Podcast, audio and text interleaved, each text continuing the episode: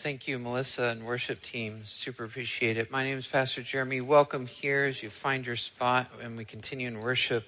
Uh, let me also pray for us. Um, Father, I thank you uh, for today. Thank you for Christmas. And we do praise you for our Emmanuel, Jesus, and we praise you for your gift of life. Lord, as we come to the end of this series in the book of Ecclesiastes, we pray that you would um, just impart your truths to us that you would communicate through us, and that we would become more and more a part of who you are and who you want us to be. Lord, may we bring honor and glory to you, and we thank you and praise you for all things. In Jesus' name, amen. Welcome here and Merry Christmas. Merry Christmas. All right. I know it's a bit of a different day after yesterday and the big exciting weekend, but we're thankful you're here. And uh, what we're doing today is just wrapping up this series in Ecclesiastes, give you a little heads up of what's coming. Um, in the next couple weeks, Pastor Chuck's going to speak next week, and then the elders for a couple weeks after that. You may have seen the prayer request. I have a little uh, foot procedure. I'm going to do this uh, Friday, uh, Thursday, and so I'll be down and out for a little bit, and then back around after that, and we'll begin the book of Mark, and we'll follow the book of Mark throughout um, the, um, all the way to Easter, all the way through that season, and walk chronologically with uh, Mark's account of the gospel up until the very end of uh, Jesus' earthly ministry in person. And uh, it, I think it's going to be cool. I'm, I'm looking forward to it. We've been going through Mark in the summer a lot, encountering the incredible and this sort of the uh, consummation or the great climax of his gospel. And so I invite you to continue to worship with us through that. But today we're going to conclude the book of Ecclesiastes. And uh, I'm excited about that because it's kind of a, it's a unique series. It's a different book. You know, someone early in the series told me they said, you know, I wasn't sure what to expect when going into this series, the book of Ecclesiastes. It's not one of my go-to books, but it turns out it's pretty good. You know, I mean, you don't go to Ecclesiastes necessarily if you're like just jumping into, hey, rejoice, praise the Lord, thank God. You go into Ecclesiastes if you're more somber, if you're more pensive, if you're more internal. But at the same time, as you study this book, what you see is that more and more it is about praising God and it is about bringing joy and glory to God. The thing is, is it's just honest. It's just real. And it, it doesn't allow you to whitewash any of the difficulties of life or the questions that are out there, but it addresses them head on as a best friend who's truthful and forthright and candid and really, really cares about you. This is the book of Ecclesiastes. It's not just a downer. It's not just um, Eeyore, but it is truth it is significant, it is deep, and it is meaningful. And so I hope that after this series, you've been a little bit more enlightened. And, you know, go back and reread it and look at this book and say, wow, what a cool thing that God has revealed to us through the teacher. And so today we're looking at the last part, uh, verse 9 through 14 of chapter 12. This is the end of the matter. When all has been said and done, the whole summary, the final outcome. What is the chief end? How, how is life to be? What do we do? What, how do we make sense of it all? Ecclesiastes chapter 12, beginning verse 9. It says this. Besides being wise, the preacher also taught the people knowledge weighing and studying and arranging many proverbs with great care. The preacher sought to find words of delight, and uprightly, uprightly he wrote the words of truth. The words of the wise are like goads, and like nails firmly fixed are the collected sayings. They are given by one shepherd. My son, beware of anything beyond these, of making many books, there is no end and much study is a weariness of the flesh. But here it is. Here's the end of the matter. When all has been heard, fear God and keep his commandments. For this is the whole duty of man. For God will bring every deed into judgment with every secret thing, whether good or evil. Hear then the word of the Lord. Lord, again, I feel like I should pray and just thank you for this significant and somber text that you know all things, even the secret things, and you will reveal them in due time. We pray that you will reveal your word to us this morning as we search the matters of the wise. In Jesus' name we pray. Amen. So focusing in then on the last two verses, because those are the end. You know, the, the verses before that are the summary. Here's the words of the wise. Here's what the preacher tried to do. If you remember some of the graphics we had early on, he was doing an experiment and he experimented with pleasure and he experimented with wisdom. He experimented with knowledge. He experimented with all these different things. And it wasn't just a hedonistic search and it wasn't just a, a pessimistic search, but instead it was an intentional, disciplined, scientific thought out experiment. And this is what conclusion he came to after having tried everything, coming to the end of it all. What is the end of the matter? When all has been said is done, this is the whole duty of man. What is it? What is the whole duty of humanity? One of the commentators I read said it like this, and I just love it. I've, I've attached it to so many different notes. And the way Edmund Clowney says is this he says, Our duty is to respect God's ordering of our lives. Our duty is to respect God's ordering of our lives. We've said it in a number of different ways throughout this series. We've talked about the word portion and how that shows up in Ecclesiastes. To accept our portion no portion is ever the same, no matter what. If it's a slice of pie and you've measured out every single angle, it doesn't matter. Once that thing is cut and distributed, it will be different. And every single one of us gets a different portion. No matter how even or fair we try to make it, there is no such thing as absolutely equal. And the book of Ecclesiastes brings this to light and shows us it clearly like, you know, one person to this, another person to that. We're all different. It's never the same. But whatever it is that God has given us, we need to accept that. Because this is our portion in life. And there are some things we can explain and there are some things we can't. We just have to be okay with that. We need to leave and cleave. We talked about this a few weeks ago, and that's the words given originally to the first couple on earth and described as the way in which a male and female become one and start a new family. They leave and cleave. And the, the idea there is they leave one family and they start a new family. But as we look at the book of Ecclesiastes, what he's saying to us is look, there are some things we have to leave behind because we just can't make sense of them. We don't own them. We don't understand them. God is God and we're not. And therefore, those things that we can't explain, we cannot understand, it's only frustration trying, leave those to the Lord. And cleave to what you do have. What do you have? What do you understand? What has the Lord made clear to you? This is your portion. This is your lot. And this is why, with the New Testament, we can affirm this teaching to embrace our race.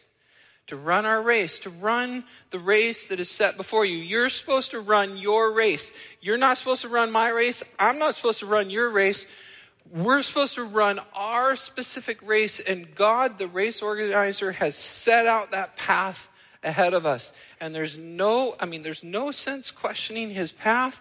There's only to get to running and trust that he's laid it out right.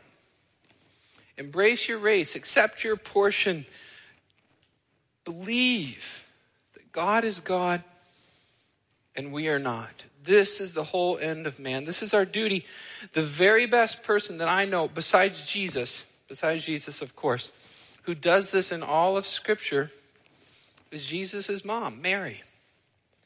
Look at the way things happened to her. In Luke chapter 1, verse 26, it's a sixth month, and the angel Gabriel was sent from God to a city of Galilee named Nazareth to a virgin, to a man whose name was Joseph, the house of David, and the virgin's name was Mary. This angel comes to her and says, Greetings, O favored one, the Lord is with you. But naturally, she's greatly troubled at the saying and tried to discern what sort of greeting it might be. And the angel said to her, Don't be afraid, for you've found favor with God. Doesn't feel like favor. Much of our lives do not. I wonder how many times the Lord would come to us in the midst of our troubles and say, Hey, you found favor. You'd be like, You call this favor? Not so sure. Behold, you will conceive in your womb and bear a son, and you shall name him Jesus. And he will be great and be called Son of the Most High. That does not make sense. Mary, you're going to have to leave this. And you're going to have to accept this portion, and you're going to have to run your race, even though as a virgin, this makes no sense whatsoever. you can't explain it, but this is the path God has chosen for you. And you're not going to spend the rest of your life trying to figure out how or why you got pregnant. But you need to accept the reality of where you're at now and move forward with it. And he will reign over the house of Jacob forever, and his kingdom will be no end. And Mary says, Well, how will this be since I'm a virgin? The angel answered her, Look, the Holy Spirit. There's so many things in our lives we don't understand. We have to just answer like that. The Holy Spirit, Holy Spirit. Holy Spirit. Holy Spirit will come upon you, and the power of the Most High will overshadow you. Therefore, the child will be born, will be called Holy, the Son of God. And Mary answers exactly as every Christian should. She says, Behold, let it be to me according to your word. I'm a servant of the Lord. How many times have you come into trouble in life or something else? And me as well. And we want to say, but God. But the right answer is, Lord, let it be to me according to your word. I'm your servant. This is the path you've marked out for me. This is the race you've designed. This is the portion you've assigned. I'm your servant. I choose to accept it whatever comes, Lord, your will be done. We pray that when we say, Hallowed be thy name, your kingdom come, your will be done on earth as it is in heaven. We're not praying for our will. We're not asking for what I want. I'm asking for what you want, Lord. And may that happen to me and may I accept it. It's one thing to pray for God's will, it's another thing to accept it. The book of Ecclesiastes shows us over and over again there is this sovereign God who sits outside of time and space. We human beings are limited and finite and small. Our, all of our life is under the sun. But there is this one who is outside of that. And time and space are of no matter to him. And he assigns us our lot, our portion and we're to accept it. This is what it means to fear God. It's a funny thing to say, to fear God. Because in our society, if I say fear, most of the time we think of that as a negative emotion. We associate that with bad things. And yet the Bible commands us over and over again to fear God and says this is the beginning of wisdom. What does it mean to fear God? To understand that He is in heaven and we're on earth, therefore we should let our words be few.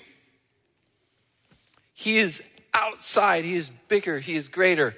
I am smaller, and therefore I need to respect His ordering of my life.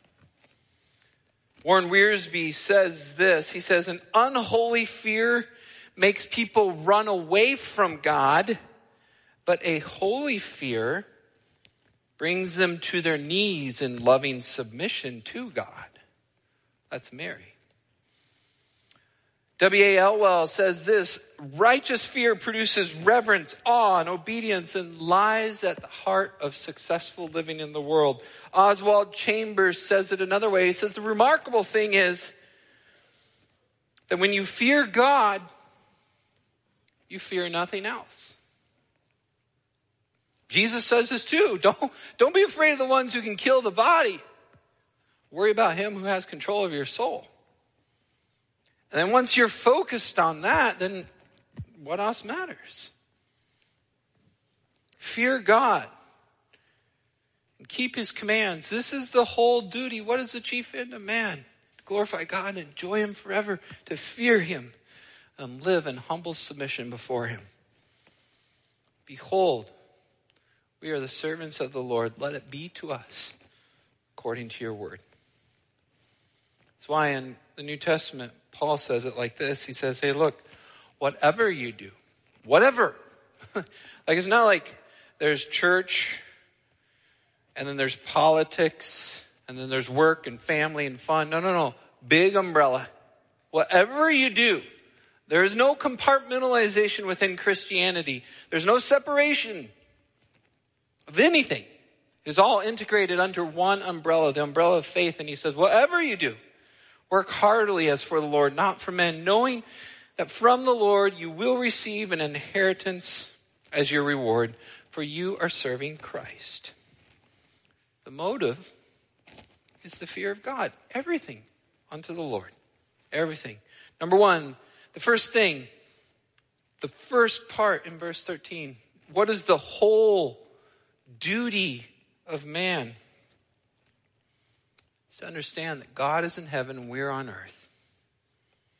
I'll say it another way, uh, like this. If I were to do it in three points today, I would say this There is a God, He will judge, and what we do matters. There is a God. He will judge, and what we do matters. Everything matters. If I was to come back around and give this sermon a different title, I'd just call it Everything Matters. The funny thing about Ecclesiastes is he challenges all these other things that we think matter, that we think are important. And he shows us when, when you live outside of the fear of the Lord, that nothing else matters, that it's all vanity. It all goes up in a cloud of smoke. But when you live as unto the Lord, then it doesn't matter if you're tying your shoe or if you're changing a diaper or if you're conquering the world. Whatever it is, whatever, when done heartily unto the Lord, will bring a reward. That's why Jesus says in Mark chapter 9, verse 41 For truly I say to you, whoever even gives a cup of water to drink to you, because you belong to Christ will by no means lose his reward. The very single, smallest, simple act of service that you can possibly do, even when you just give a cup of water to somebody else and smile and say, God bless you, God will reward you for that, as long as it's done unto the Lord. But if it's done for you and your own selfish motives or whatever else, it doesn't matter. But if done for God, then everything matters. Why? Because there is a God, He will judge, and therefore what we do matters. When you look at this big picture of Ecclesiastes, the graphic you've seen out front, you see things like this picture of the world and God outside of it. You see the vanity and smoke of living without Him. You see the two fingers of God and Adam reminding you of the fact that He is the creator and we are the created. You see this gift, which is life, but knowing that it is a gift and receiving it in humble submission needs, we live in fear of Him because everything at the end will come under His judgment. But it doesn't end there. Instead, we are raised to walk in the newness of life like Christ. For there is a God, He will judge, and what we do matters. Here's a statement for you that I think is kind of fun. It meant a lot to me. Maybe it doesn't mean anything to you, but hang on to this for a second. Eschatology leads to ethics. Eschatology leads to ethics. Eschatology leads to ethics. What does that mean? Because there is a God because he created this whole thing, because he has a plan, because he's worked it out from beginning to end, then what's coming in the end determines how you should live now. The end times, eschatos, the, the, the last things, Those things will impact how you live today. Your thoughts about the future and what will happen impact what you do now. If there's no God and there's no accountability, then who cares? Do what you want, have fun, and die because nothing matters. But if there is a God, and if there is a judgment and come, then woe betide, and you better watch out because there's more to come. Eschatology leads to ethics. And if it's true that God will judge, then everything we do matters right now.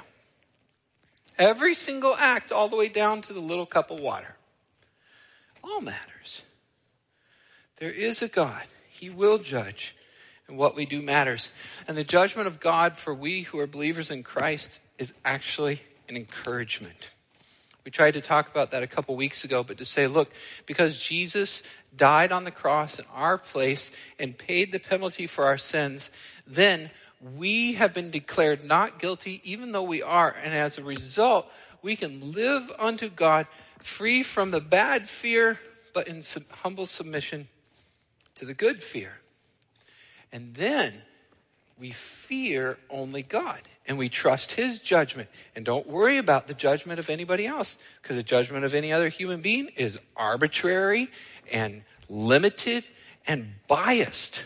But God's judgment is all knowing and perfect. He knows your heart, He knows your motives, even when it doesn't come out right. He still understands. And therefore, God judges just. If there's anyone you want to judge you, it's God.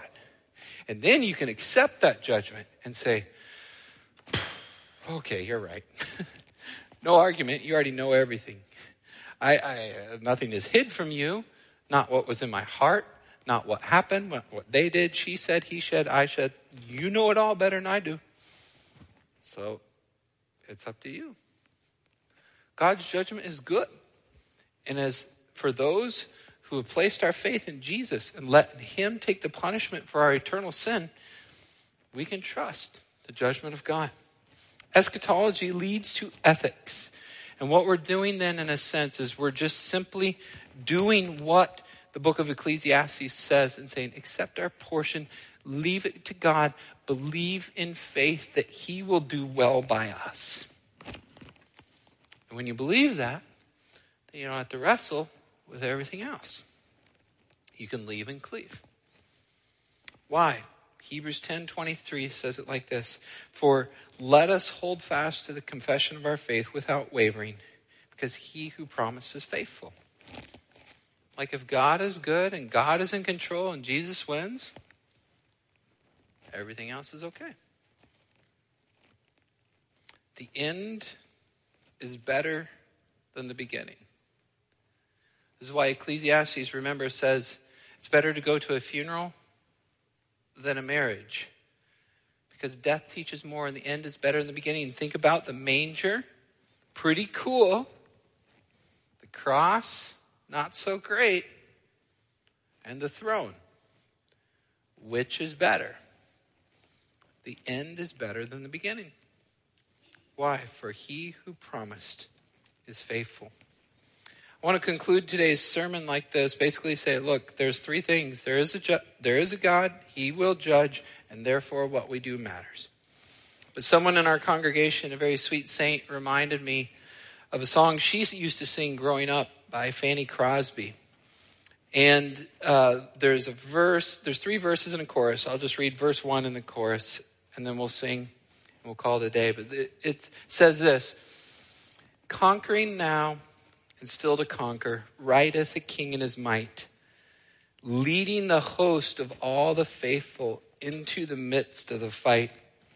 Seeing them with courage advancing, clad in their brilliant array, shouting the name of their leader, hear him exultingly say, This is a quote from uh, Ecclesiastes Not to the strong is the battle, not to the swift is the race, yet to the true and the faithful, victory is promised through grace.